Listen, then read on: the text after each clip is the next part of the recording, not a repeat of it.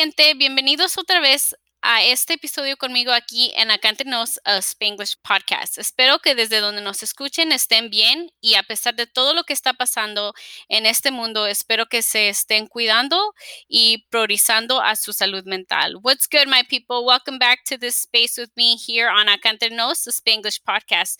I hope that from wherever you are listening that you're doing all right despite everything that's happening in the world and i hope that you're taking care of yourself and prioritizing your mental health. Today i recognize that season three has started way slower than i wanted it to. It is tough to carry a podcast alone but despite working and managing my personal life i feel like it wouldn't make much sense if this season would have gone at any other speed. This year has been almost unbelievable and I don't know about most of y'all, but I'm just glad to be alive. And sometimes that is all we can do. Sometimes staying alive in the moment like this is more than enough. Therefore, I advise that you all hang in there and that you all know that I'm sending everyone all the positive vibes. Thanks again for continuing to listen to us. If you haven't yet, make sure you leave us your feedback. I love to hear what you think. Now, for today's episode, I'd like to start by saying Happy Pride. This episode is in representation of the entire LGBTQ plus community. Here with me today, I have another talented therapist that's going to be talking to us and psychoeducating us a little more on what it looks like to work with the LGBTQ plus community. This is Acá Entre Nos, a Spanglish podcast, and today's episode title is The Work with the LGBTQ Community. And virtually here with me from San Francisco, California is mental health professional Luis Cornejo. Um, hoy reconozco que la temporada 3 de este sesión que ha comenzado ha sido muy despacio. Sin embargo, eso de llevar un podcast sola, a pesar de trabajar y administrar mi vida personal, siento que no tendría mucho sentido si esta temporada hubiera ido a, otro, a otra velocidad. Este año ni parece real. Yo no sé sobre los mayores de ustedes, pero yo estoy feliz simplemente de estar viva y a veces eso es todo lo que podemos hacer. A veces mantenernos con vida en momentos como estos es más que suficiente. Por lo tanto, les aconsejo que todos esperen con el tiempo, que tengan paciencia, que se cuiden y quiero que sepan que les estoy enviando muchas energías positivas.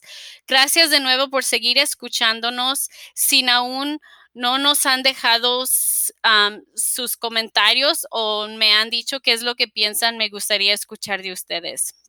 Ahora, para empezar el episodio, me gustaría comenzar diciendo feliz mes del orgullo, Happy Pride Month. Este episodio es en interpretación para toda la comunidad LGBTQ. Aquí conmigo hoy tengo otro terapeuta talentoso que ha venido a platicar con nosotros a través del, de psicoeducarnos y decirnos un poco de cómo es trabajar con la comunidad LGBTQ. Este es Acá entre nos, un podcast en español y el título del episodio de hoy es El trabajo con la comunidad LGBTQ. Luis, why don't you begin by telling us a little bit about yourself um, and saying hello? Yeah, thank you, Kelsey. Thank you so much for having me today. Uh, so, as Kelsey said, my name is Luis Cornejo, and I'm a licensed marriage and family therapist uh, working in San Francisco at Kaiser. Uh, and I have a lot of experience working in nonprofits and in the community, uh, both as a mental health consultant, educator, and uh, therapist. I'm thank also you, the. Thank oh, you. Sorry, I, I was thinking about my my other my other side hustles, but I'm also the founder of Psychosocial. Um, which is a multimedia site for mental health professionals as well. Yes, he is. And Psychosocial and him and his own work, they're doing amazing. So it's really awesome to see what you guys are doing out there. Do you want to introduce yourself a little in Spanish? Oh, claro que sí. Uh, so como dijo Kelsey, mi nombre es Luis Cornejo, soy un terapeuta aquí en San Francisco, California. Uh, trabajo en Kaiser y tengo años de experiencia trabajando en la comunidad, uh, en diferentes posiciones como consultante de salud mental, este maestro y también como psicoterapeuta. Muchas gracias, Luis. Thank you, Luis, for taking the time to have this discussion with us. I'm excited to have you here. Um, today, we're discussing mental health within the LGBTQ plus community, not mm-hmm. only because it's Pride Month, but also because it's a topic that in our community is definitely more ideal to keep it acá entre nos, and it's still super taboo to speak about it. Gracias Luis por tomarse este tiempo para tener esta discusión con nosotros. Estamos teniendo esta discusión a través de la salud mental dentro de la comunidad LGBTQ, no solo porque es el mes de orgullo, sino también porque es un tema que en nuestra comunidad es definitivamente más ideal para mantenerlo, como dice el título, acá entre nos. Y todavía es súper tabú hablar de este tema y creo que es importante platicar de este tema para normalizarlo. Luis, why don't you begin with telling us why it is important to talk to have this talk. Yeah, so Kelsey, this is a really important talk to have for a lot of reasons. Uh, one, because we are celebrating Pride Month, right, which is very symbolic and uh, it, it, it revolves around the LGBTQ plus movement that has been going on for years, and it's a celebration. Uh, the other reason as well is because there's still a huge amount of stigma that's going on, you know, out outside uh, in different communities about the LGBTQ plus uh, in general, uh, specifically uh, with transgender people, right? So we still see a lot of uh, misinformation, a lot of uh, assumptions, stigma, uh, a lot of fear around things that people don't understand. So I think that's why these conversations are really important to have so that people can get the information um, and also understand that the LGBTQ plus community is very diverse and unique. Um, and you know, it, it, it's it, it's that's why the symbol is the rainbow, right? Because there's so many different colors and aspects of people that that intersect into their identity. Right. Yeah. And it's really important for us to understand that and um, more than anything, respect everyone and, and anyone from the community. Um, uh, Luis, ¿por qué no comienzas por decirnos por qué esta plática es tan importante para tener en nuestras comunidades? Sí, esta plática es importante, Kelsey, porque estamos celebrando ¿verdad? el mes del orgullo, uh, que es una celebración del movimiento LGBTQ que ha estado pasando por muchos años uh, y también este, celebrando ¿verdad? la vida de las personas que son parte del LGBTQ, uh, que han, han tenido que pelear por muchos años por derechos. Uh, y es importante tener esa plática también por la, por la educación, ¿verdad? De la gente que no entiende uh, las diferentes identidades entre esa comunidad, uh, específicamente entre la gente trans, que muchas personas, especialmente en la comunidad latina, ¿verdad? No, no, no muchas veces no conocen, no tienen la información, hay mucho estigma todavía sobre qué es este, ser una persona trans. Um, entonces, por eso ha habido muchos crímenes, ¿verdad? Especialmente contra personas trans de color, ¿verdad? Personas este, afroamericanas, latinos, uh, asiáticos que han sido este, atacados o han sido um, discriminados, ¿verdad? Por, la, por no tener información y también por el odio. So, por eso es muy importante tener esa plática. Sí, es importante educar y, y, creo igualmente enseñarnos a respetar todos los miembros de esta comunidad. Um, ahora tengo algunas preguntas para Luis que le voy a preguntar en English y español. Um, I now have some questions for Luis that I will be asking him in English and Spanish. Um, and these questions are going to be a little bit about the work that he does um, with the LGBTQ community. Um, estas preguntas van a ser un poquito del trabajo que Luis hace con la comunidad LGBTQ. So, vamos a empezar con las preguntas en inglés y él contestará y luego seguirán en español. Um, the first question, Luis, uh, why did you choose to work specifically with the LGBTQ plus community? Yeah, so I don't exclusively work with the LGBTQ plus community, but it is one of my passions.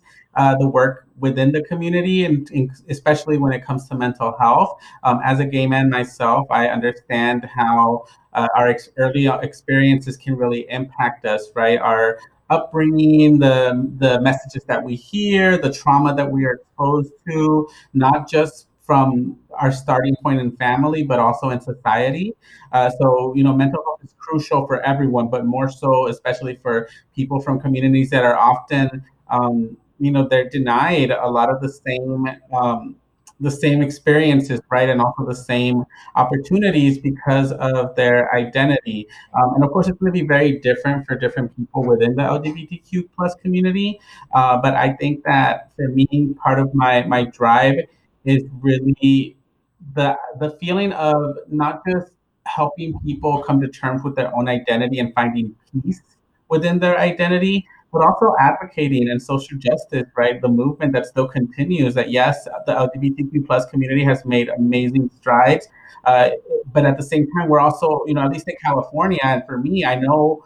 And I have to be responsible enough to realize that I do live in a bubble, right? That I do live in San Francisco where it is a lot more open. And there are a lot of places out there in the US that are still you know, not very open, not very accepting.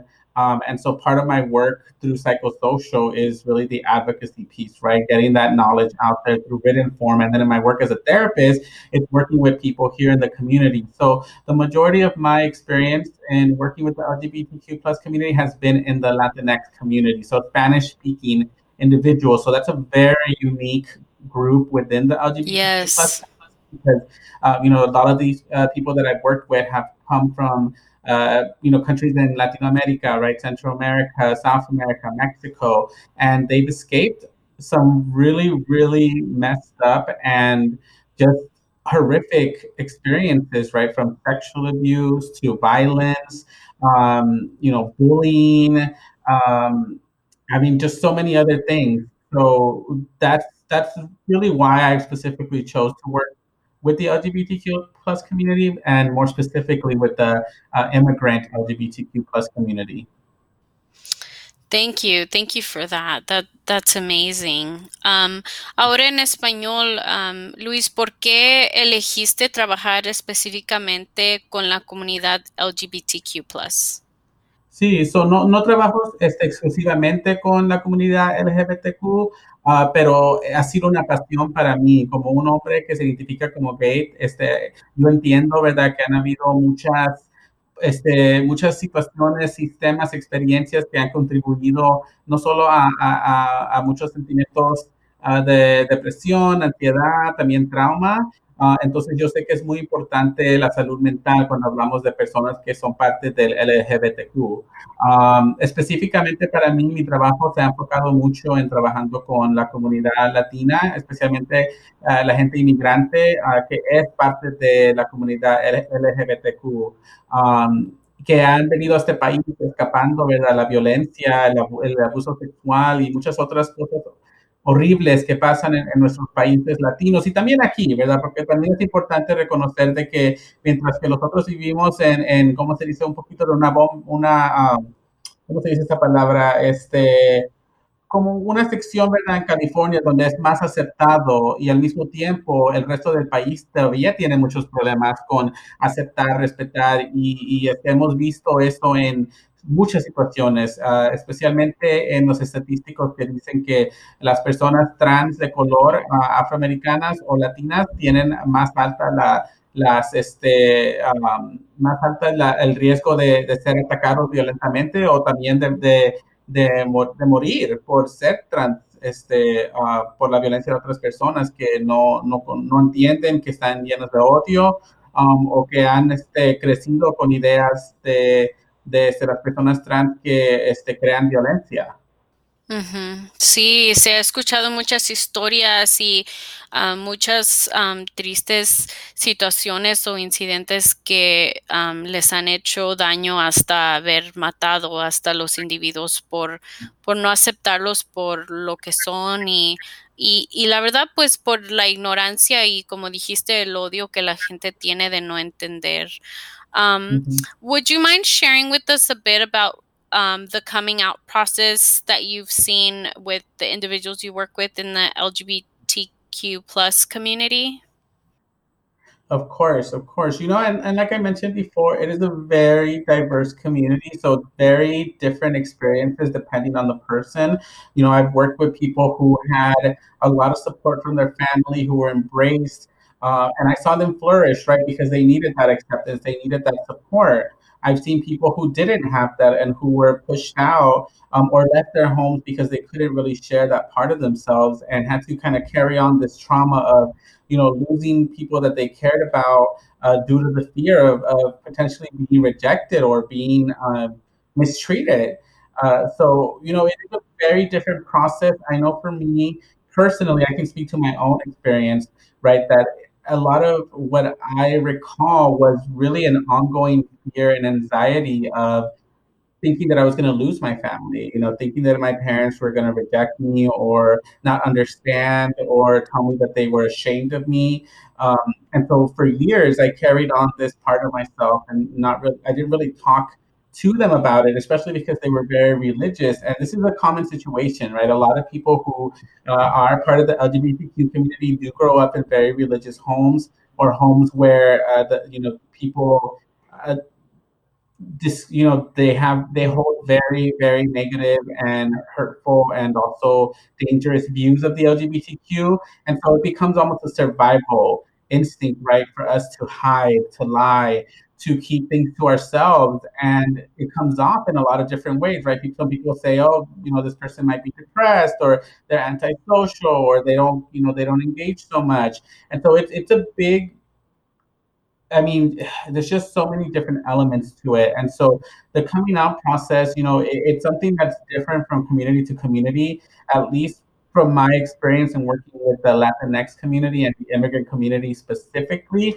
I've heard a lot of stories of, you know, being pushed away or feeling rejected, um, or knowing that it wasn't safe and having to leave their home or ending up homeless. Um, you know and also that it's a continuous thing right because we don't we don't just come out once that's the thing that especially not for gay men um I, you know and i go back to my own experience because i can speak to that um, it hasn't been a time where it's like oh i come out and everyone knows right? Because it's not a skin color it's not um, something that people can see uh, and so people can make assumptions but they don't know and so it's a continuous process of you know are you you know interested in men and women questions that you get right? And people tend to be very much drawn to this like you know sexuality piece. And so it is a continuous process. And at the same time it's also important to recognize that the coming out process can be very traumatizing right? It can be traumatizing because if it's happening more than once and especially if we didn't have a good experience the first time imagine you know having to do it over and over knowing that the first time you try to come out people reacted in such a negative way or rejected you. It's not going to be easy to keep doing it. And yet, at the same time, for a lot of people in the LGBTQ community, they have to continuously, you know, have to come out and and say who they are. Um, you know, it's going to be different. I think for different people within the community. Uh, I, I think for me, with some of my transgender patients and clients that I've worked with, one of the things that I've heard is this you know, it's a little bit different in the sense that people question them immediately, right? About about uh, their their you know their idea of gender and sexuality, or people kind of uh, you know have these ideas, and it's mostly because it might be more visible, right? In a lot of ways, when we're talking about people who are transgender, there are more visibilities in, in terms mm-hmm. of the, the gender, right? And so pe- people are more likely to make comments or say things and that's why we see such a high rate of discrimination and it's completely baseless you know and and and, and always hate fueled. So that's always really important to to know as well and to recall that different groups within the lgbtq community are going to have different experience uh, experiences with coming out. So yeah, yeah, that's very true. Um, I've had the opportunity myself to work with um, a good amount of LGBTQ plus individuals, and um, I mean, I have family members or you know friends that are a part of it. So I've always been very um, welcoming and open um, to learning. But I I've had to self educate, read more um, reach out to people and learn more of what it was like to work with them as a mental health provider because I wanted to make sure that I could be of help in their life um, and in their experience without dismissing their coming out process or whatever it is that they were dealing with. And so far, I've had um, good feedback and I, I, have wonderful therapeutic relationships with these individuals, but there was a lot for me to learn to know that. Like you said, everyone does have a different coming out experience. Um, I actually had a patient that said to me that um, uh, we have to come in before we come out and mm-hmm. people mm-hmm. forget he said to me people forget how long it takes us to come in recognize who we are what our identity is what our sexual preferences etc mm-hmm. and mm-hmm. Um, yeah. build up that courage to let other people know about ourselves. And so I thought it was so beautifully put because I think people forget. Um, so yeah. many times I've had patients that have said, "Oh, my mom said I was confused," or my dad said, you know, it's just a phase or um, whatever it is. And so they don't recognize that we've been dealing this for even longer and that we're finally mm-hmm. telling them, but we are, we, we're, when we finally come to them is because we're so sure of who we are. So then it's frustrating and even overwhelming for them to be like, seriously, like you're gonna, mm-hmm you know, mm-hmm. give me that crap after I've been dealing with this on yeah. my own for so long. Um, so um, that's a little bit of what I've heard. Oh, go ahead. Sorry. Yeah, no, I'm. Yeah, and I was just gonna say I'm glad that you brought that up because you know the truth is that a lot of times we also don't get the opportunity to really do the internal work, right? Because we're so busy trying to survive and trying to just not get outed because it does come with consequences. And for a lot of people, it can be, I mean, it can be uh, dangerous consequences, right? Abuse, uh, even death. So, uh, you know, it's important to, like I said, to recognize that everyone's going to have a different process. Uh, my philosophy has always been that I can read and learn and, and go through my own experience, but my, my biggest source is going to be the person sitting in front of me and what they're telling me about their experience and where they're at. Because it's not okay and it's never a good idea to push people to come out, to force them to come out, to out them ourselves unless they're ready, because it can cause a lot of trauma and a lot of mental health related stress, right? Because we're, we're yeah. forcing someone to to be vulnerable in a way that a lot of people don't have to be vulnerable, right? And I'm referring yeah. to heterosexual people. So it, it is important to recognize that about the community. Um, and I'm glad that you also mentioned the other piece about education, right? Because even though the biggest and the best source is going to be the person in front of us, we should still know, right? We should mm-hmm. still get some basic, should still understand the difference between gender and sexuality. We should still understand, um, you know, gender pronouns and respect them and not mm-hmm. Make it about us or how complicated it is for us because it's not about us. Um, we also need to learn about ways that we can support people's coming out process, right? So if someone mm-hmm. does tell us, we should take that as a gift. Someone is trusting us with something so sacred, right? And, and vulnerable. And vulnerable, right? Because it really shouldn't be. And, and I, am not saying this to dismiss it, but we do focus so much on the sexuality piece and, and sexual attraction that it's become mm-hmm. this, this thing sacred now, right? Because because you, you don't just share it with anyone, and we have to make mm-hmm. sure that people are safe that people are going to understand, uh, that right. people are going to welcome. And so it can be, like I said, triggering to have to do that constantly and not know what each reaction or each outcome is going to be for each, every situation that we go through. Uh, so the coming out process is unique. Uh, and and for therapists and people who are listening, you know, talk to your patients, listen to them. Uh, pushing for coming out is not the best route if they're not ready, right? Like you said, it's important exactly. to go in before we and for some people, it's going to take years, and yet other people don't even come out, right? Yeah. And so it's, mm-hmm. it's not about us. yeah, no, yeah. Thank you for sharing that. Um, uh, en inglés estábamos platicando yo y Luis um, que va a, va a, seguir siendo la siguiente pregunta para que él les dé la información en español. Um, yo le pregunté a Luis um, si, le importaría compartir con nosotros un poco sobre el proceso de, de que un individuo de la comunidad LGBTQ se presenta cuando al fin deciden a contarle a alguien o a sus familiares o al mundo que cómo ellos se identifican y qué es lo que son. so, uh, go ahead, Luis.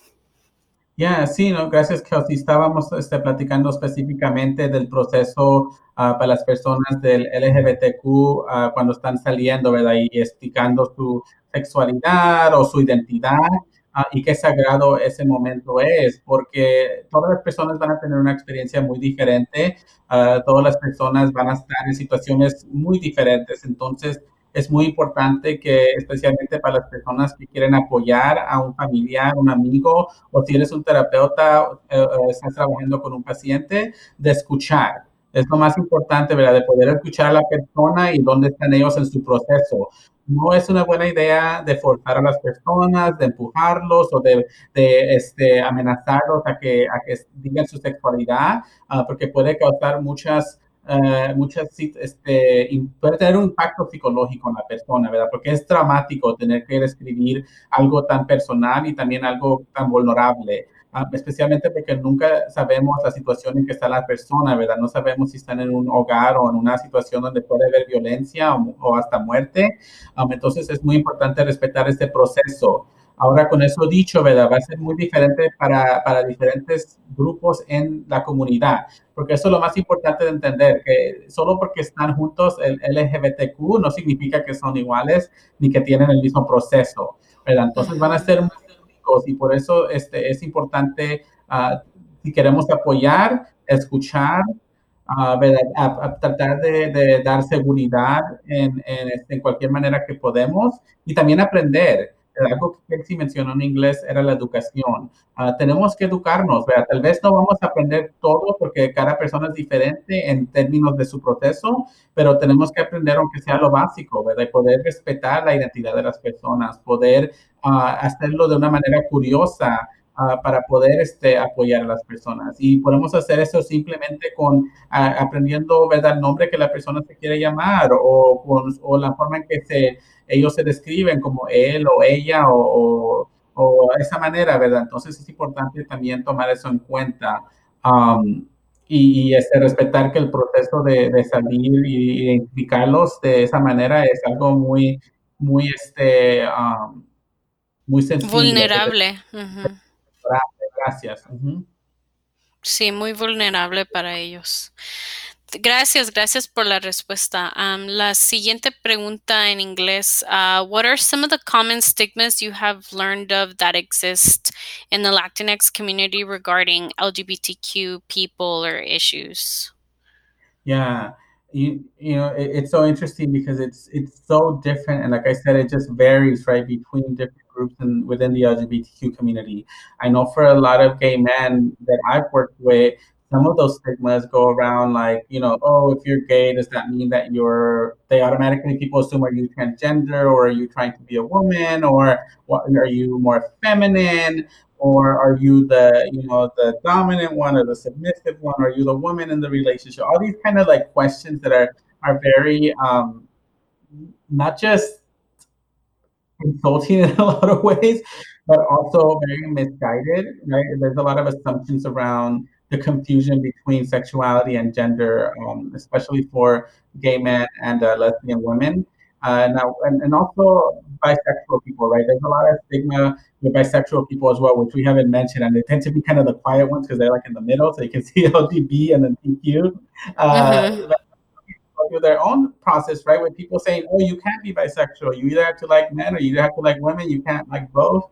Um, or you know you're you're just gay but you're transitioning towards the safety one right it's the middle one where you can still kind of jump off and and still be accepted because it's better to be bisexual than it is to be gay or lesbian right so there's a lot of around that as well uh, you know i think the biggest one is going to be just the gender norm stuff especially for for gay men and lesbian women right questioning around like clothing, uh, stigma around like you know what what people uh, what it means. Right? Are you to have a normal life? Are you uh, you know what are you uh, to have get HIV? Are you to all these like things that people just make assumptions about and and it's very hurtful. Right. And so we also have to remember that these are the messages that people within those communities are getting and, and they have an impact. Right. They're mm-hmm. gonna, they're hurt they're ignorant and people are going to internalize them a lot of times and that's why we see so many people who who have a lot of uh, you know internalized hatred a lot of uh, just disconnect between themselves and the community, right? Because there's a lot of fear and a lot of worry around how people are going to perceive them and and um, also their value because they've been told repeatedly that there's something wrong with gay people, right? You're confused. Mm-hmm. Yeah. Um, you're you know you're going to embarrass us or shame us. Um, you know, as if we talk to heterosexual people and ask them about their sex life and then say, "Oh, you're shameful," you know, like for yeah. you know, it's already an assumption accepted. But then with gay people, it's like, oh, like you know, don't talk about that or don't say that or don't feel that way or that's not right or that's not okay. And so, you know, like or said, we accept we, you, but let's not let anyone in the family find out or don't talk mm-hmm. about your partner around people because even that it's frowned upon. Mm-hmm. I've heard from um, patients themselves where they've been told, well, my mom's very loving and accepting, but she doesn't want me to bring my partner for Christmas because what mm-hmm. are, what is our family going to say? Or um, she wants us to call him or her my friend, and it's better mm-hmm. to keep people out of our business. But we don't say that to heterosexual people. If anything, you're like, oh, mira el novio y la novia nueva, or whatever it is. And so that already alone makes them feel like wait a minute it's it's a mixed message between okay we accept you we love you for who you are but then you're saying and making all these comments of ignorance like you said earlier mm-hmm. that make us that are hurtful and make people feel uncomfortable. Yeah and i love what you said too i love you but right? There's a but there and that but is like i say it isn't not enough to be in a funny way but it, it's an exclusion right? So it's not it's not like i love you you know, absolutely or completely. It's like I love you, but right there's an issue here, and so that's that's hurtful in itself because it shows that there's limitations, and a lot of people hear that constantly, like I love you, but I'm I'm ashamed, or I, I love you, but I don't want people to know. Um, or I love you, but your relationship isn't as valuable or as valid as your sister and her boyfriend, your brother and his girlfriend. Mm-hmm. Um, and so it's and, and you know for it's detrimental because you're hearing these things and you're being devalued you know and yeah. it's not it's not healthy and uh, you know to people who are listening out there who do have relatives or who do have people in their lives that they love it's important to know and to understand right that those things may be uh, said as a joke or people may think they're funny or they may think that you know they're they're trying to help someone by saying things like that and just scaring them into you know not being gay or lesbian or whatever but it's it causes more harm uh, than anything and and it really does linger um, you know for people and, and, and, you know in my work as a therapist uh, a lot of my patients and clients still remember being five six years old and hearing those things and being mistreated by their parents being mistreated by friends in school or by teachers and like I said, it lingers there, right? It stays with us. And they're like in their 60s and they still remember the exact moment where people made fun of them or judged them for their sexuality or assumed, right? I mean, these are kids. They didn't even know they were gay yet. Uh, but, you know, whatever it was, people making assumptions about mannerisms or gender norms and boys don't right. do this or that. I mean, it's all, it's going to impact us. It's going to be detrimental. Yeah, yeah. Thank you for that. Um, ahora la pregunta en español. Um, yo le pregunté a Luis, ¿cuáles son algunos de los estigmas comunes que has aprendido o has visto que existen en la comunidad Latinx con respecto a las personas o problemas de la comunidad LGBTQ? Sí, y, hay muchos estigmas, ¿verdad? Muchas este, misinformación que la gente tiene, uh, mucho desconocimiento y también miedos sobre eh, las personas que son parte del LGBTQ, ah, ¿verdad? Pensamientos como las personas tienen SIDA o, o los hombres que son gay quieren ser mujeres o que las mujeres que son lesbianas ah, piensan que son hombres, ¿verdad? Muchos insultos y este, comentarios agresivos que impactan, ¿verdad?, a la salud mental de estos individuales, porque están escuchando mensajes eh, que son, este, no solo negativos, pero también dolorosos, ¿verdad? También, este, muchas cosas sobre las relaciones de las personas que son parte del LGBTQ. Ah, muchas, muchas familias no aceptan ¿verdad? las relaciones o, o tratan de mantener secretos entre familia o, o, o no este, describir o presentar a personas por miedo de lo que va a pensar otra gente. Um, muchas cosas también sobre uh, los, los, personas gay o lesbianas no pueden tener hijos o no deberían adoptar porque van a abusarlos sexualmente, ¿verdad? Muchas cosas que, que se, han, se les han metido a ver a las personas en la cabeza que han adoptado como su definición de, que, de quiénes son las personas LGBTQ y son falsas, ¿verdad? Uh -huh. este, estamos, vemos muchas estadísticas que nos dicen lo contrario. ¿verdad? De que los niños en familias LGBTQ crecen con muchas oportunidades y más felices muchas veces. Y, y muchísimo amor y, y muchísima um, a, a, aceptancia de, de, lo que son y de lo, de lo, que quieren hacer con su vida. Yo también he escuchado eso que muchos de los niños um, que crecen en, en, hogares con padres de la comunidad LGBTQ es, eh, son más abiertos, más aceptados, más platican mejor con sus hijos de, de aceptar aceptar el mundo y todo lo que nos trae a nuestras vidas y eh, la verdad uh -huh. yo pienso que eso es algo muy bello. Um, yo le estaba diciendo a Luis um, hace poquito que he escuchado yo misma de amistades o de mis propios pacientes de que salen y les dicen a sus familiares uh, soy gay, soy lesbiana, soy bisexual, soy trans, um, soy soy queer y les dicen, uh, ok, pues te acepto y te amo, pero y, es, y, yo y Luis estábamos platicando de que ese pero, solo escuchar esa palabra, pero um, puede ser muy um, a, afectadamente negativo, negativo para esa persona porque el pero les está diciendo um, que te acepto, te quiero, pero no totalmente. No, no, va a haber algunas cosas que no debemos platicar o no debemos saber. Estábamos hablando de que en familiares a veces no es a, abridamente aceptado de poder traer a tu pareja um, y, y, presentarlo o presentarla como tu novio o tu novia o tu esposo o tu esposa. Muchas veces los familiares, pa padres, sin, a veces sin querer porque es ignorancia o, o, ni sin saber que están haciendo daño, dicen, ay, es que, ¿qué va a decir tu tía? ¿Qué va a decir tus tíos? Mejor diles que es tu amigo o que es tu amiga, pero no hacen ese mismo... Um, ese mismo problema para el hijo o hija que son um, er heterosexuales que traen al novio o la novia, lo presentan sin problema, pero cuando viene el hijo o hija que es gay o lesbian o bise bisexual, es cuando dicen, no, es que si se dan cuenta qué va a decir la gente. Entonces es muy importante como padres, como comunidad, como amistades, saber que, que es, esos comentarios, aunque sean muy pequeños para ustedes o nosotros que tal vez somos ignorantes o no sabemos, son muy lastimosos para la comunidad o miembros de la comunidad LGBTQ. Sí, también causan muchos problemas psicológicos, ¿verdad? Y, y, también es importante hablar sobre la religión porque muchas personas que son religiosas, ¿verdad? Tienen mucho miedo. Y eso es lo que es, ¿verdad? Y el miedo puede ser muy peligroso porque cuando un humano siente miedo, actúa de maneras que muchas veces no, no son razonables.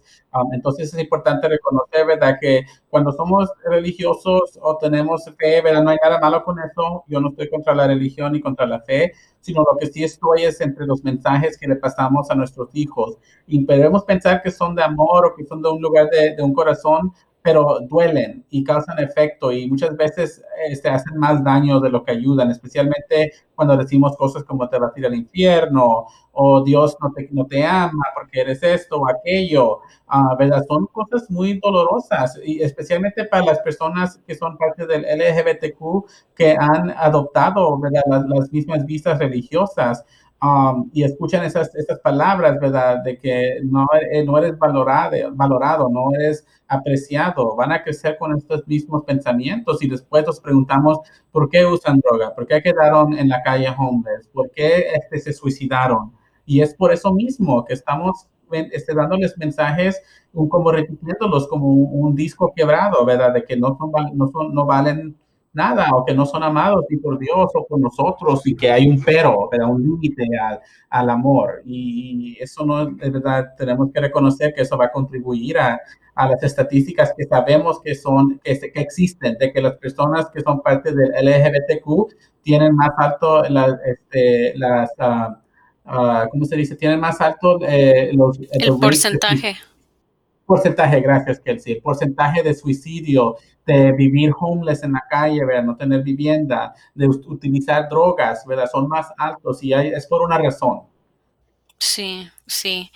Y pues, um, y pues lo bueno es que um, hay individuos en la, eh, en como nosotros o como tú, Luis, que están trabajando con ellos um, a, a, través de con con los problemas que están teniendo con su salud mental, pero hay que saber como familiares, como amistades, como hermanos, hermanas de estos individuos, de que el, el, amor que ellos desean, la, es, esa aceptación que más quieren ellos es de su hogar.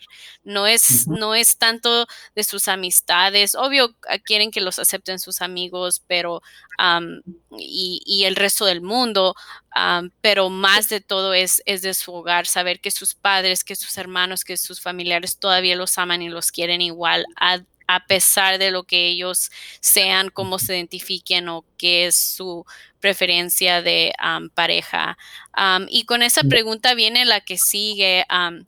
la voy a decir en español e inglés y, y, Luis puede seguir la respuesta en los dos idiomas, pero la pregunta es, how does therapy and a therapist's role look like in the LGBT community? LGBTQ community, sorry.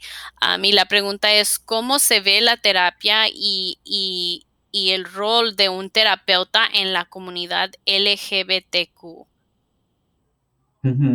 So we talked a little bit about this earlier, right? We did share a little bit about the responsibility of the therapist in in learning and constantly educating themselves around issues that affect the LGBTQ community, uh, but also understanding the diversity within the community. Uh, you know, that is a responsibility that we need to take on, especially if we are working with people in the LGBTQ community. Uh, so that's going to look, uh, you know, reading uh, making sure that we're understanding culture for the LGBTQ community and also knowing the limitations, right? Like I said, not every it's not going to be one size fits all. So the role of the therapist is really to listen to uh, not not to have the person educate them because also that that can be tiring right having someone having to constantly explain what their identity is or how they feel but it's more about listening and validating that you know person, the people that come in from the LGBTQ community, they have a right to identify the way that they do. And our role is to be respectful um, and not to question that, but to help them figure out what that looks like, what their identity looks like, and what, how they want to be in the world, regardless of you know of, of uh, all the other things. Um, and so I think that that's that's going to be one of the major pieces and the role for a therapist is to be someone constantly learning constantly listening not making assumptions um, becoming proactive right we can't we can't work with the lgbtq community and not practice social justice um, and mm-hmm. this is mm-hmm. especially when we're talking about members of the lgbt community of color right when we're talking about black and latino uh, you know, uh, LGBTQ people, right? Because they're going to have a whole different level and um, aspect of, of, of, issues that impact them.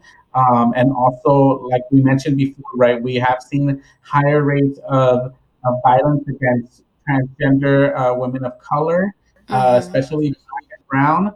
Um, and I mean it's it's horrific if you look up the numbers. And I do encourage people to look it up, not not as a as a way of, of, of you know gawking at it, but really as a way of understanding just how serious that problem is and just how how um, how much it impacts the LGBTQ community as a whole, right? Because yes, everyone is an individual within the community, but it has been, you know, we they banded together, we banded together really to fight for justice, for diversity, and for identity, um, mm-hmm. especially when to our to our sexual and gender identity, um, and being able to feel empowered in the way that we want to identify.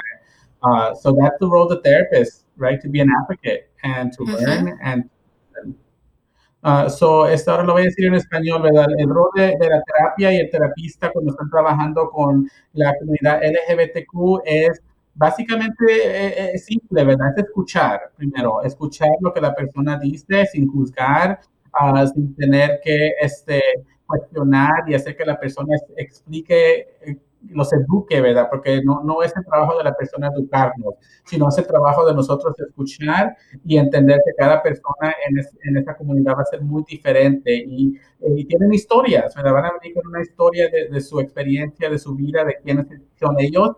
Nuestro trabajo es de apoyarlos, de ayudarles a encontrar cómo ellos pueden existir en el mundo y cómo pueden este, darle fuerza a su identidad. Entonces va a incluir la educación de nosotros, ah, también escuchar, también este, practicar este, la justicia social, ¿verdad? De poder este, pelear por los derechos, por ah, el entendimiento y por los beneficios de las personas que son parte del LGBTQ. Ah, Ujú. ¿verdad? Eso, eso, es, eso es una parte muy grande de ser terapeuta ah, trabajando con personas del LGBTQ, porque no es simplemente de este, trabajar y, y poder este, hacer terapia, eh, ¿verdad? Que podemos decir es este, ah, no normal, pero terapia de, de un, este, de, de un estilo, ah, porque tenemos que entender que las personas del LGBTQ son diversas y van a haber muchas diferentes situaciones que tal vez no hemos escuchado anteriormente, que tal vez nos van a, a- a causar a sentirnos este, de cierta manera. Y ese es un proceso también para nosotros como terapeutas de, de tratar de, de- de identificar, ¿verdad? ¿Qué es lo que estamos sintiendo? ¿Qué es lo que está pasando ah, en esas interacciones? Y empezar a, a cuestionar y también combatir las, las, estigmas y, las, las, este, um, las cosas que, que este, aprendemos de las familias que son dolorosas, que no son verdad, um, y aprender.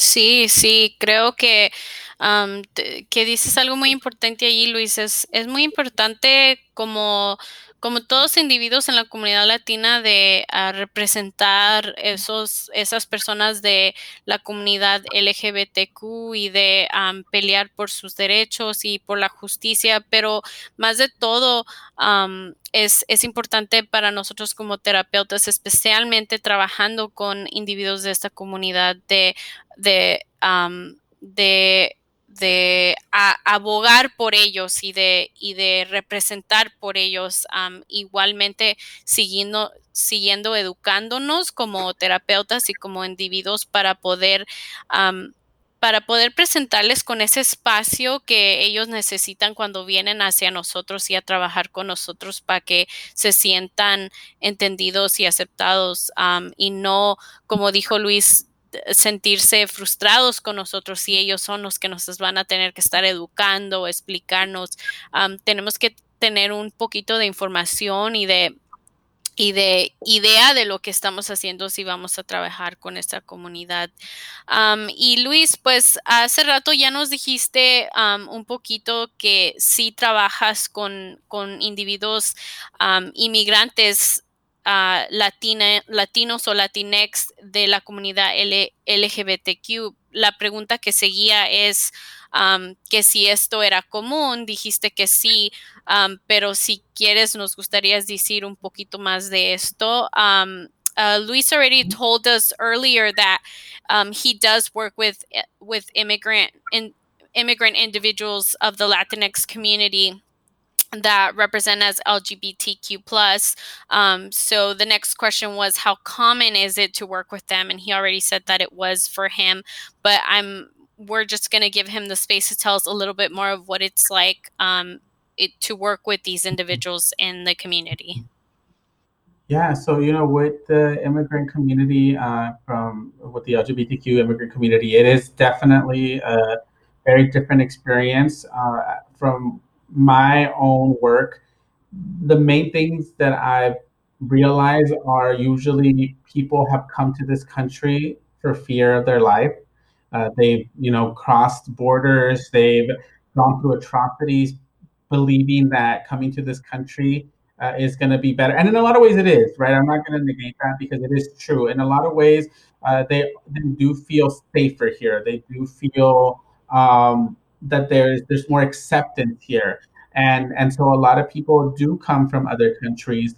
Uh, a lot of people that also are from the immigrant community, right? I went back. We were talking a little bit about religion. They come with a lot of a lot of their internalized hate based off a lot of their religious experience uh, that they had with family growing up and, and going to church and a lot of these different things that happened to them in their home country. So there are going to be very experiences, right? A lot of trauma, a lot, a lot of trauma, not just from having to uh, be part of the LGBTQ community and, and, and discovering their identity, but also trauma from crossing borders, going through through uh, hunger, uh, dealing with lack of understanding in healthcare, uh, in other systems, right? And not feeling safe even with police or anyone else because of the way they look or the or the or their language or their immigration status. So there's a lot of additional barriers that impact uh, LGBTQ immigrants. Um, yeah, I mean that's that's been a, a big majority of my work has been really trying to to work with the community and understanding uh, how these how these factors impact, and it is very different and very unique to this group of uh, uh, within the LGBTQ community. Okay. Um, si gustas en español. Oh, sí, claro. So, este, lo que le estaba explicando aquí sí es de que uh, el trabajo con los inmigrantes en la comunidad LGBTQ es muy diferente en muchas maneras, uh, especialmente porque viene con sus propias este, sus propias situaciones que son diferentes, ¿verdad? Muchas de esas personas han cruzado la frontera, venido de muchos países latinoamericanos buscando uh, seguridad y buscando oportunidades que no están este, disponibles en sus países de origen. Entonces, no solo vienen con el trauma de ser parte de la LGBTQ comunidad, donde uh, las personas no, los han rechazado o han tenido experiencias negativas con la religión o con violencia, pero también tienen que pasar por el trauma de, de cruzar este um, ¿verdad? fronteras y tener que pasar por muchas experiencias que les van a afectar. Entonces, mucho trauma en la comunidad, ¿verdad? Trauma más, más fuerte muchas veces de uh, muchas de las personas que he conocido que, que son nacidos en Estados Unidos o que son este primero o segunda generación. Um, entonces, sí es muy única esa experiencia y es una, un grupo entre en, en la comunidad LGBTQ que va a pasar por muchas situaciones diferentes y es donde ha sido mi enfoque del trabajo, ¿verdad? Entendiendo cómo estas cosas afectan y impactan la salud mental del de, inmigrante ah, que es parte de la comunidad LGBTQ. Sí, sí. Sí, me imagino, me imagino porque pues de por sí cuando la gente se viene de otro estado de, o, o de otros países, digo, tienen una razón por la que se vienen, no nomás se vienen por, por querer dejar su hogar y sus familiares. Entonces, a pesar de las traumas que ya existen para los inmigrantes, eh, eso se va, claro que se va a ver mucho más diferente para individuos que son aparte de la comunidad LGBTQ. Uh, para la siguiente pregunta, for the next question, um, how common um, is it for individuals with transgender issues to seek therapy? ¿Qué tan común es, um, es pa para, para las personas transgéneros uh, que busquen terapia o que, o que busquen ayuda mm -hmm. de un terapeuta? Mm -hmm.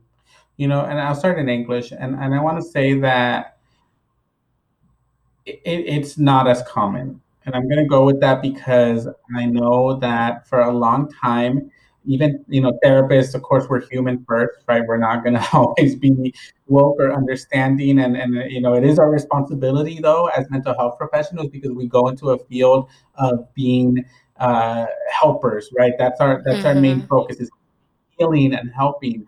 And so we, it is our responsibility, yet at the same time, not many people come in with that experience or knowledge. And so a lot of transgender people, they don't feel safe in spaces sometimes, especially because of historical uh, context, right, where they've had issues, whether it's from medical practitioners, whether it's from even the mental health community, right? We have to understand that there's still gender dysphoria in the DSM that people were still being diagnosed, right, as being mentally ill or something being wrong with them. So there's going to be a lot of mistrust and a lot of questioning around mental health professionals as well. Uh, so it, I would say that it's not as common, and I'm hoping that that does change more and more. Uh, I was blessed to really work with a good number of transgender immigrants uh, when I was working in, um, you know, Instituto Familiar de la Raza in the mission.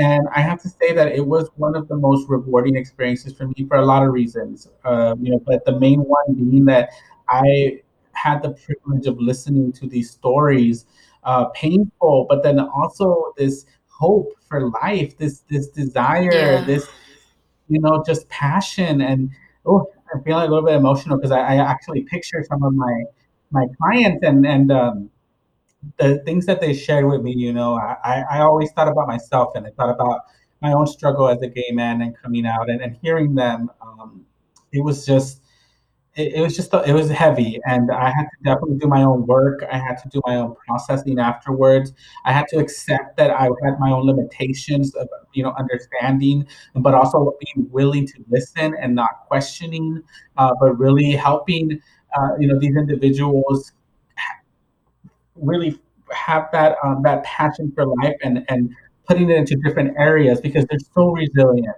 so resilient. They have to go through so much shit and you know it, it's it's it's unfair and it's unjust. And i think that that's why when we um, you know even right now it, it's interesting because i was looking through instagram and right now with the black lives uh, matter movement which is super powerful and and, and, and you know it, has been ongoing and, and I, I we could have a whole discussion on that too but one of the things that has been popping up is black trans lives matter too right or because mm-hmm. we have that, like I shared before, we are seeing higher statistics of violence against Black transgender women, and and it's it's horrific, right? It's mm-hmm. happening every day in the U.S. and in other countries. In Brazil, it happens. It's so common, and the worst part of it is that it, it sets the whole LGBTQ group back. You know, I think that a lot of times we kind of try to separate themselves or not not feel as connected because, for example, gay men and lesbian women have gotten a lot more more acceptance or, or normalized in a way, especially in media.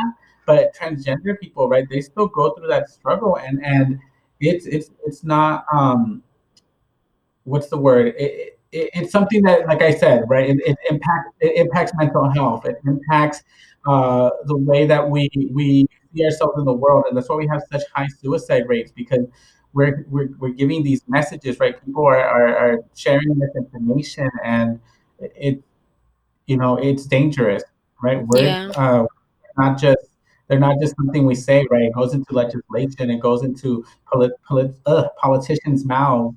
Uh, and it, yeah, so I think that that's, that's why it's so important to continue to promote mental health for transgender individuals and making it a safe space. So, like I said before, if you're a therapist, it is your job to learn to be part of the movement, to be open. And, you know, I know that we're human, so we are going to have our own little judgment and our own thoughts, but it's not about us. That's not why mm-hmm. we became here it's important to remind ourselves of that, especially when we're working with groups that we might not have as much experience because that's the other piece, right? That there's going to be limitations. There's not as many transgender therapists. You know, I've never even met a transgender therapist, and they're needed. We need them in in this field, right, to represent and to also to be able to provide a, a level of support that as a gay man, I'm, I'm not, I'm going to be limited, right? Because I'm not mm-hmm. going to have the experience.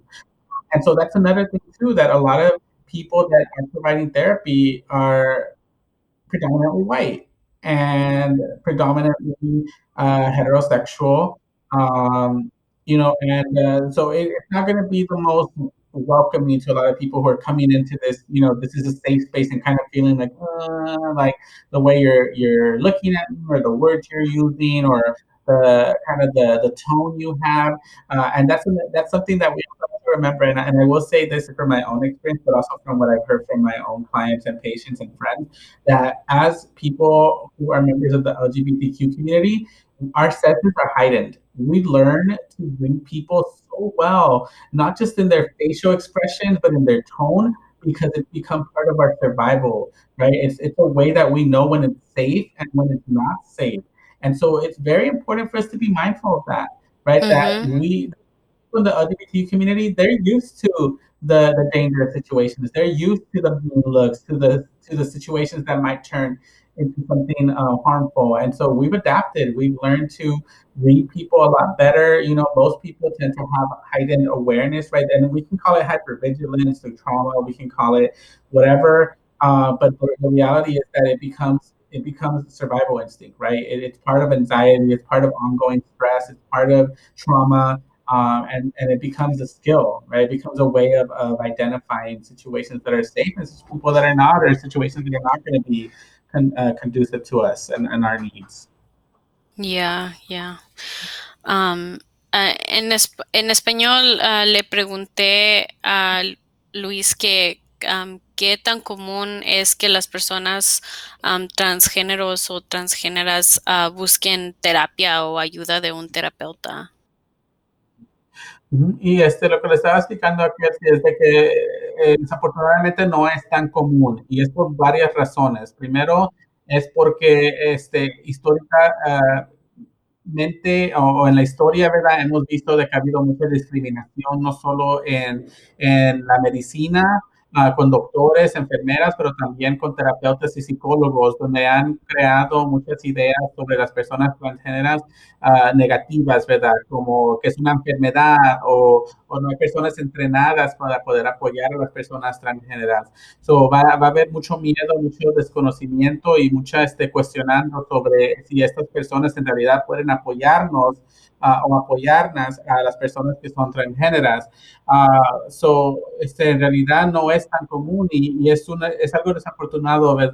Es, desafortunado. Es algo, gracias, es algo desafortunado por la simple razón de que, de que este, no estamos dando los servicios o no estamos al nivel necesario para poder apoyar a este grupo que lo necesita. Um, ¿verdad? Y, y, le expliqué aquí así también que mucho de mi trabajo con las personas que son transgéneras, uh, he escuchado sus historias, ¿verdad? Son dolorosas y también como un hombre gay voy a tener un límite entendiendo la experiencia de, de, estas personas o uh, otras situaciones de que no hay personas que los representan, ¿verdad? Por ejemplo, yo no he conocido a muchos este, psicoterapeutas que son transgénero y es necesario, los necesitamos, en, las necesitamos en, este, en, en, la, en la área de psicología porque necesitamos que ellos puedan también tener otro, ellos tienen otro nivel de entendimiento, que pueden apoyar a otras personas en la comunidad, ¿verdad? Para muchos de nosotros iban a haber límites uh, y por eso que, ¿verdad? Hay muchas este, preguntas sobre cómo me puede ayudar la terapia, cómo puede en realidad ser un espacio seguro Uh, si las personas no, no, están entrenadas, no tienen la información, no saben, no han trabajado con personas transgéneras y no saben cómo apoyarlos o apoyarlas. Uh, so, este, aparte de eso, también es reconociendo de que en área de psicología la mayoría de las personas practicando son blancas. son personas este, blancas de que no, este, um, Ah, no, no, son de, de este, personas latinas, ¿verdad? Que son transgéneras, que son las personas que más necesitan el apoyo, las personas este, afroamericanas y, latinas que necesitan apoyo de, de, un terapeuta que tenga conocimiento o que sea también transgénero o transgénera y que pueda apoyar y dar este, este nivel de, entendimiento. Entonces, por ahorita no es tan común, pero yo tengo esperanza y deseo de que sí sea algo que continúe a crecer y, motivo a cualquier persona que se identifica como este, trans que piense y considere una carrera en, salud mental, que son muy necesitadas y necesitadas. Sí, sí. Sí, creo que eh, eh, es muy interesante que dijiste que como un hombre gay hasta tú tienes límites, porque como una latina heterosexual, yo me siento tan limitada a veces y muchas veces yo le he dicho a mis pacientes quiero que seas honesto, honesta conmigo. Si algún momento he, dicho algo mal o, inapropiado, que no lo haya dicho bien el, hacia tu, tu cómo te identificas o tu preferencia sexual porque yo soy ignorante. Les he dicho, yo trato de educarme y trato de, de entender lo más que cómo puedo representar como una mujer heterosexual, pero sé que tal vez va a haber algo que se me salga mal o que yo no sepa. Y muchos de ellos me han dicho, uh, solo, solo tu haber sido valiente para decirme eso es suficiente porque yo entiendo que tú eres humana y que tú no eres LGBTQ, pero um, al mismo tiempo te, te, quiero dar las gracias, me han dicho, por decirme eso y por um, darme el espacio de ser honesto o honesta contigo cuando dices algo malo o cuando um, preguntes incorrectamente o lo que sea. Y y no ha habido muchos corregimientos, pero sí a veces me han dicho, oh, se dice así o, o así. Y ellos entienden que yo trato lo mejor para educarme, pero, pero sí, tienes razón, Luis. Para muchos de nosotros, el límite de lo que sabemos en cómo podemos ayudar a, a individuos de la comunidad LGBTQ estamos limitados y creo que sí, que es importante que haya más individuos en la comunidad de psicología que puedan trabajar con ellos. y, espero que, que, que, se inspiren y que, y que en los años que vienen empecemos a ver más psicoterapeutas o, psicólogos que son de la comunidad LGBTQ o que son individuos trans, porque creo que tienes mucha razón, se necesita mucha representación para la comunidad. Um, por la última pregunta, and uh, for the last question, um, uh, just I just want to ask if you had any um, advice or um, suggestions for anyone that might be listening who maybe has not came out uh, what are ways that they can cope or find support outside of their home um, for family members or friends, acquaintances of individuals, of these individuals as well.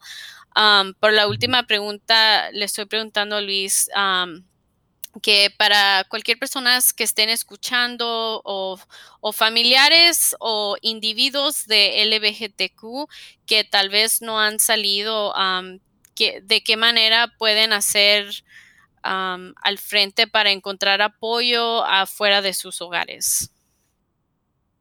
Yeah, yeah. Thank you, Kelsey, for that question. And I think that there's definitely a lot of gold in some of the previous responses that we were talking about. Mm-hmm. Uh, definitely, the, the, what you brought up earlier about the work within.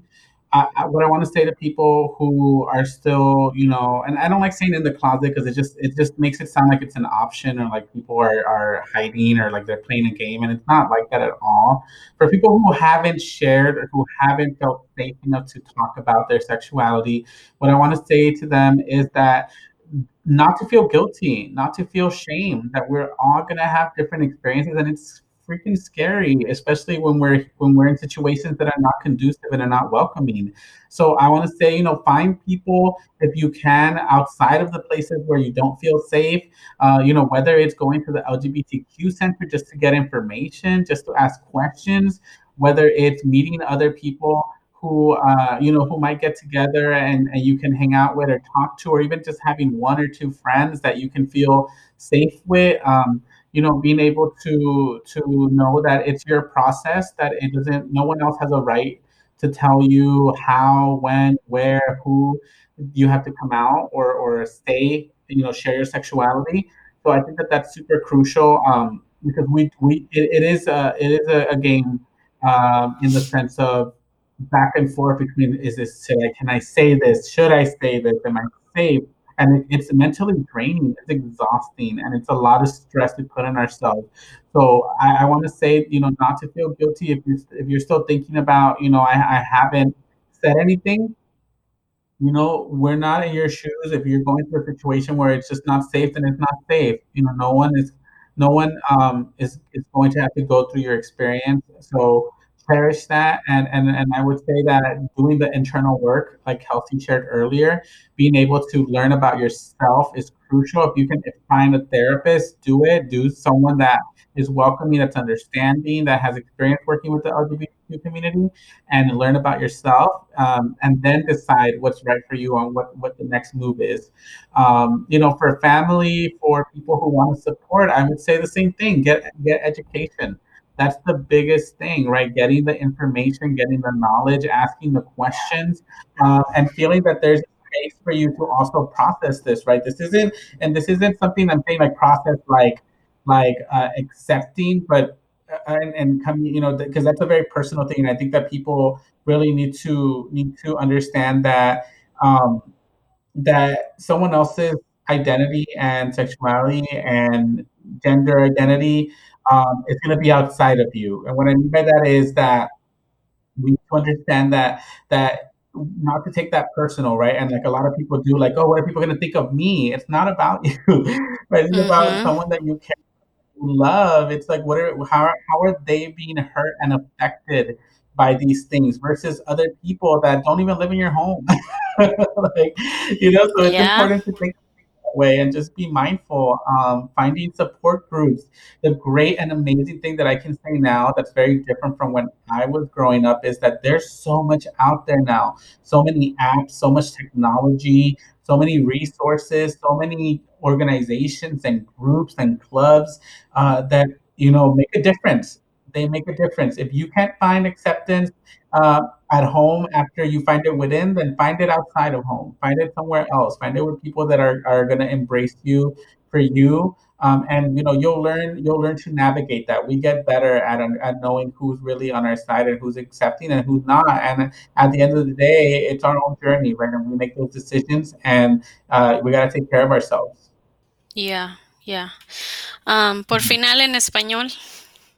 Ah, sí, claro. Sí, solo que estaba, estaba explicando a, a ¿verdad? Es de que lo primero que le quiero decir a las personas que todavía no han este, decidido compartir su sexualidad o su identidad de género, es de que no, no se sientan culpables, no se sientan eh, con vergüenza por no haber hecho eso en, en, un momento, ¿verdad? Porque eso es algo muy individual y todos tenemos situaciones muy diferentes. Una persona, ¿verdad? Puede estar en una situación muy difícil donde no, no es, no es, no es este, uh, seguro poder es compartir esa parte de nosotros, uh, ¿verdad? Y, y, nadie te puede decir ni cuándo, ni con quién, ni a qué hora, ni cómo tienes que decir tú compartir esto, ¿verdad? Porque es algo muy personal. Uh, y lo que yo diría es que estoy muy de acuerdo con lo que dijo Kelsey, que el trabajo mayor es de dentro, tenemos que entendernos nosotros mismos, tenemos que pasar por nuestro proceso, uh, procesar el trauma, procesar todos los mensajes que hemos recibido. y si podemos encontrar un terapeuta, háganlo. Ah, si pueden encontrar grupos de apoyo, organizaciones, háganlo. Especialmente ahorita que ha, habido un gran cambio. Estamos viendo más personas de parte del LGBTQ en la televisión, estamos viendo más organizaciones, más aplicaciones en el teléfono, uh, más apoyo. So, ahí está el apoyo y es importante cuidarnos y también este, reconocer de que este es nuestro, nuestro este, camino y nosotros decidimos uh, y, se, y, si se, y las cosas se mejoran. ¿Verdad? Que sí se mejoran para muchos de nosotros y para las personas que todavía no se sienten seguras, ¿verdad? Encontrar personas donde sí puede haber confianza y cuidarnos. Y para las este, familiares y las personas que quieren apoyar, es, es lo mismo, ¿verdad? La educación es lo más importante, uh, poder entender cómo, cómo este, podemos apoyar a nuestros seres queridos, uh, tratar de también reconocer cómo, qué es lo que pasa para nosotros internamente, uh, ¿verdad? Cuando nos preocupamos, especialmente cuando un hijo o una persona que queremos eh, nos dice que son gay o lesbiana o transgénero, y nuestra primera reacción es qué va a pensar la gente. Empezar a, a, a desconstruir eso y decir, ¿Qué es ese miedo, verdad? Porque la, gente, lo que piensa esa gente no vive en nuestra casa, no son nuestros seres queridos, entonces no debe de importarnos, sino debemos enfocarnos en cómo les va a afectar a nuestros seres queridos que los están diciendo esta, este, esta parte de ellos tan, tan este, sagrada, de cómo les va a afectar si nosotros les decimos una cosa así, qué va a pensar la gente, ¿verdad? Esta es tu vida de ellos, no, eh, es, no, no, no debería de importar lo que la gente va a decir, ¿verdad? Es, es, más importante que apoyemos, que digamos que vamos a estar ahí para escuchar, que vamos a protegerlos y, y que hay, amor. Eso va a ser lo más importante y va a ser la gran diferencia. Sí, muchas, muchísimas gracias por esos um, últimos comentarios, Luis, porque es, ese es el problema con la comunidad latina. Ese es, esa es la razón por qué este show se llama Acá entre nos. Esa es la razón por qué hablamos mucho del qué dirán y qué va a decir la gente de nuestra familia, de nuestros hijos, de nuestras hijas. Tenemos que cambiar nuestra mentalidad. No importa lo que sea que esté pasando en nuestros hogares, tenemos que cambiar esa mentalidad de, de, de decir lo que dijo Luis Luis, ¿qué importa? No viven en tu hogar, no son parte de tu, de tu familia, de los que viven en tu hogar, de tu familia cercana. Entonces es importante saber que eh, ese aceptamiento de las personas en tu hogar, de entenderlos, de amarlos, de aceptarlos, es lo más importante. No importa lo que diga la comadre, ni la tía, ni el abuelo, ni quien sea, porque no son los que son parte de tu familia cercana. me, encantó mucho ese, esos últimos comentarios porque eso tiene que ser algo que debemos que seguir recordando en nuestras comunidades de que nos debe de como decir valer, que, que, nos valga madre lo que importe la gente um, afuera de nuestros hogares. Um, this has been such a beautiful and informative episode, Luis. I cannot thank you enough again for being our guest today and for all the information. And I hope that everyone listening has enjoyed it as much as we have and that they appreciate this episode as much as I do because it really has been amazing. Um, Este ha sido un episodio hermoso y informativo.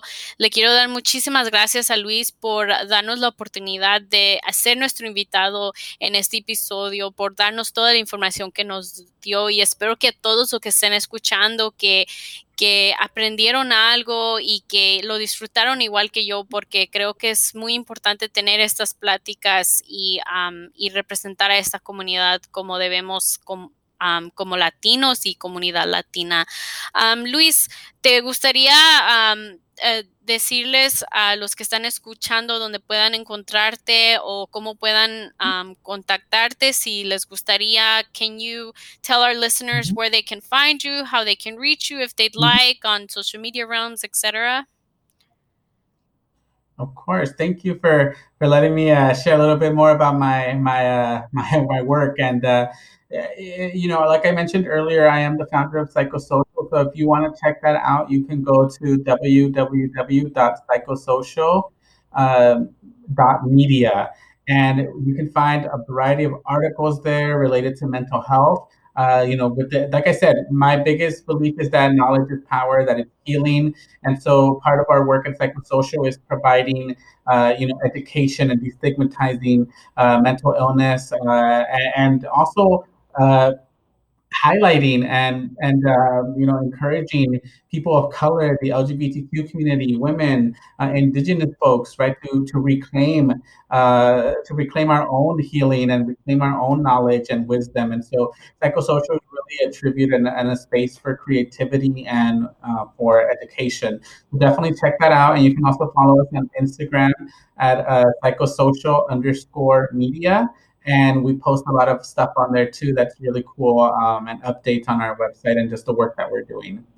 Uh, so para todos que quieren saber un poquito más de mí, este, también soy el uh, creador de Psychosocial, que es un sitio, uh, una plataforma que está dedicada a la educación sobre la salud mental y también este, a elevar y reconocer las voces de las personas de color, uh, latinas, afroamericanas, indígenas y también las mujeres y miembros de la LGBTQ. Uh, ese sitio es www.psychosocial.media.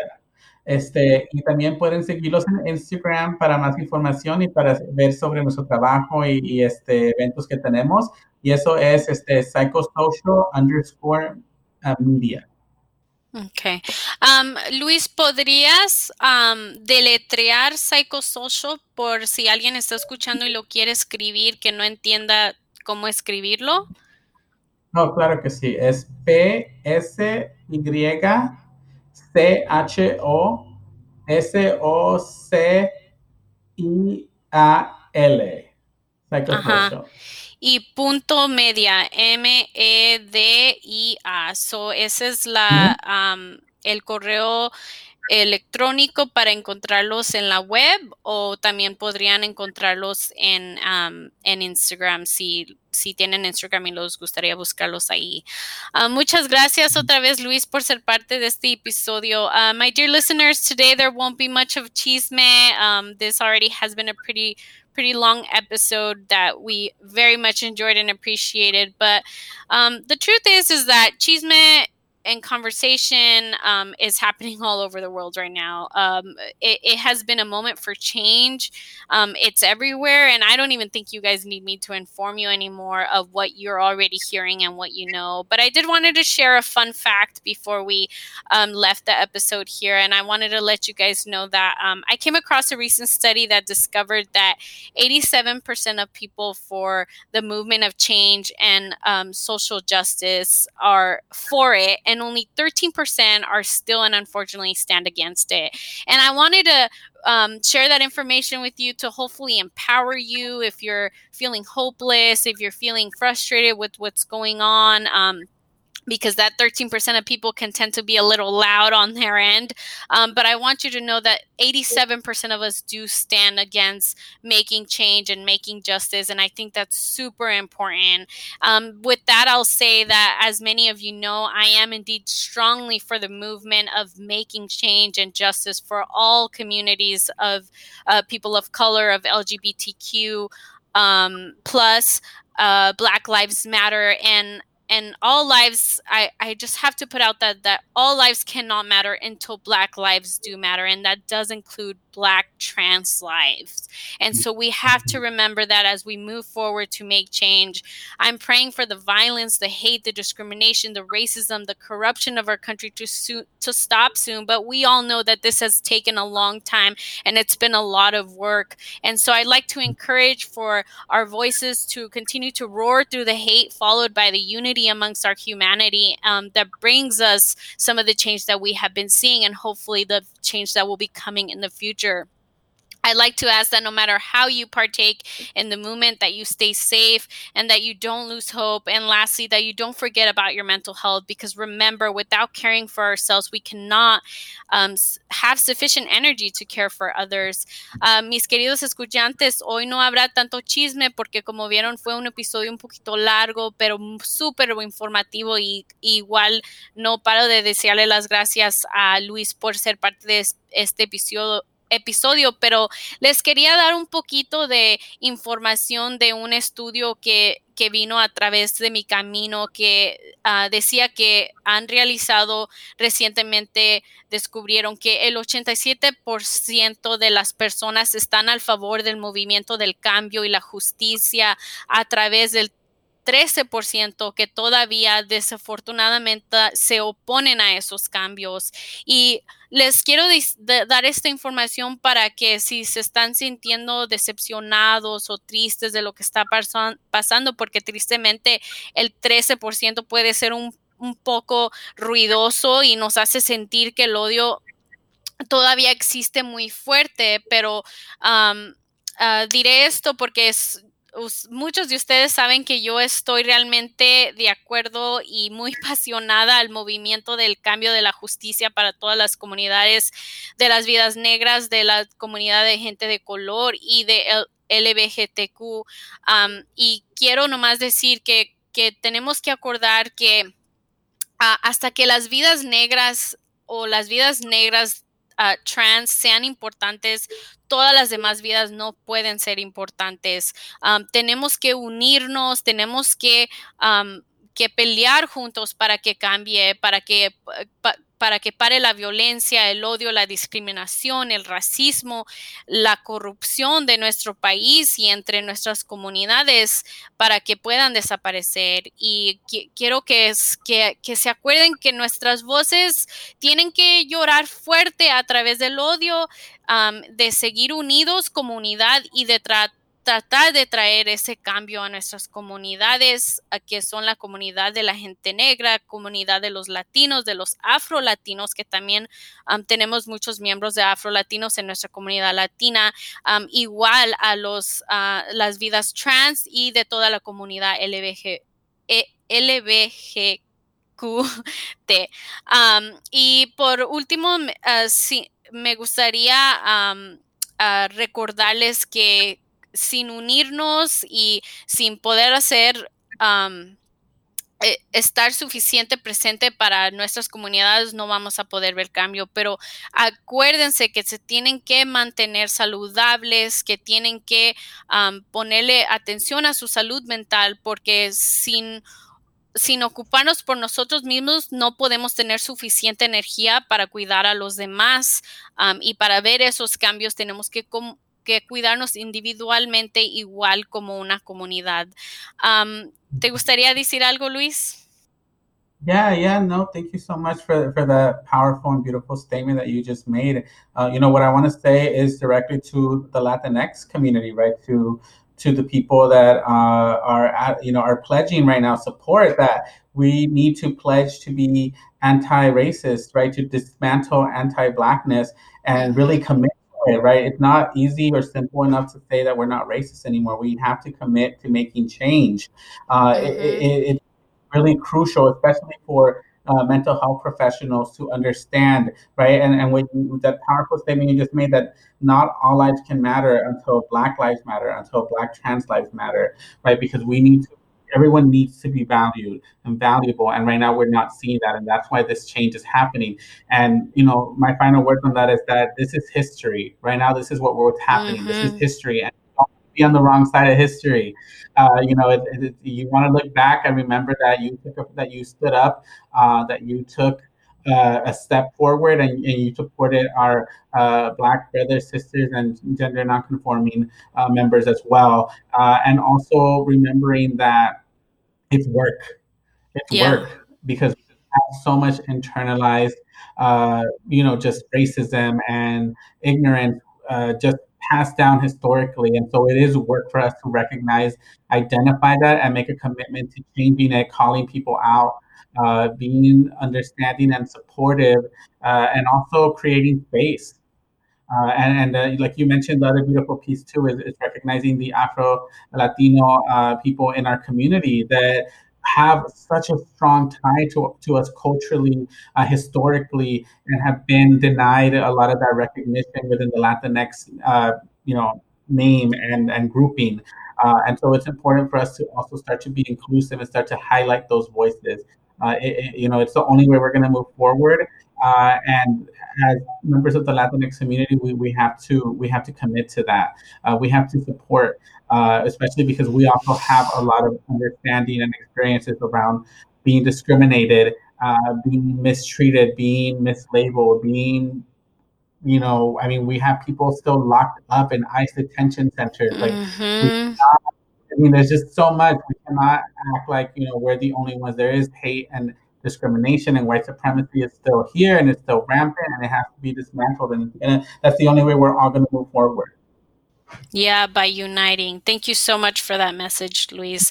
Um, again, thank you so much for being part of our show. otra vez, Luis, muchísimas gracias por haber sido parte de este episodio. Ha sido un placer tenerte con nosotros otra vez, porque no sé si, si han escuchado antes y si no, Luis ha sido parte de otro episodio donde tuve un tres uh, miembros, incluyéndolo a él del, de la comunidad LGBTQ, que platicaron un poquito de su experiencia. O si no han escuchado ese episodio, um, también fue un episodio maravilloso y, y se los recomiendo. Um, gracias otra vez, mi gente, por acompañarnos. Thank you all again um, for joining us and for listening and for having the patience that you have with me um, and continuing to be a part of this show. I hope you continue to enjoy it. Don't forget to give me your feedback. Don't forget to share um, our episodes with people that you think might uh, benefit from them or might learn from them. Um, this is this show is for everybody. I do this for um, from the bottom of my heart for our community, and I hope that it continues to help um, many of you out there as you listen. Hasta la próxima. Until next time, um, and have a great rest of your week. Bye.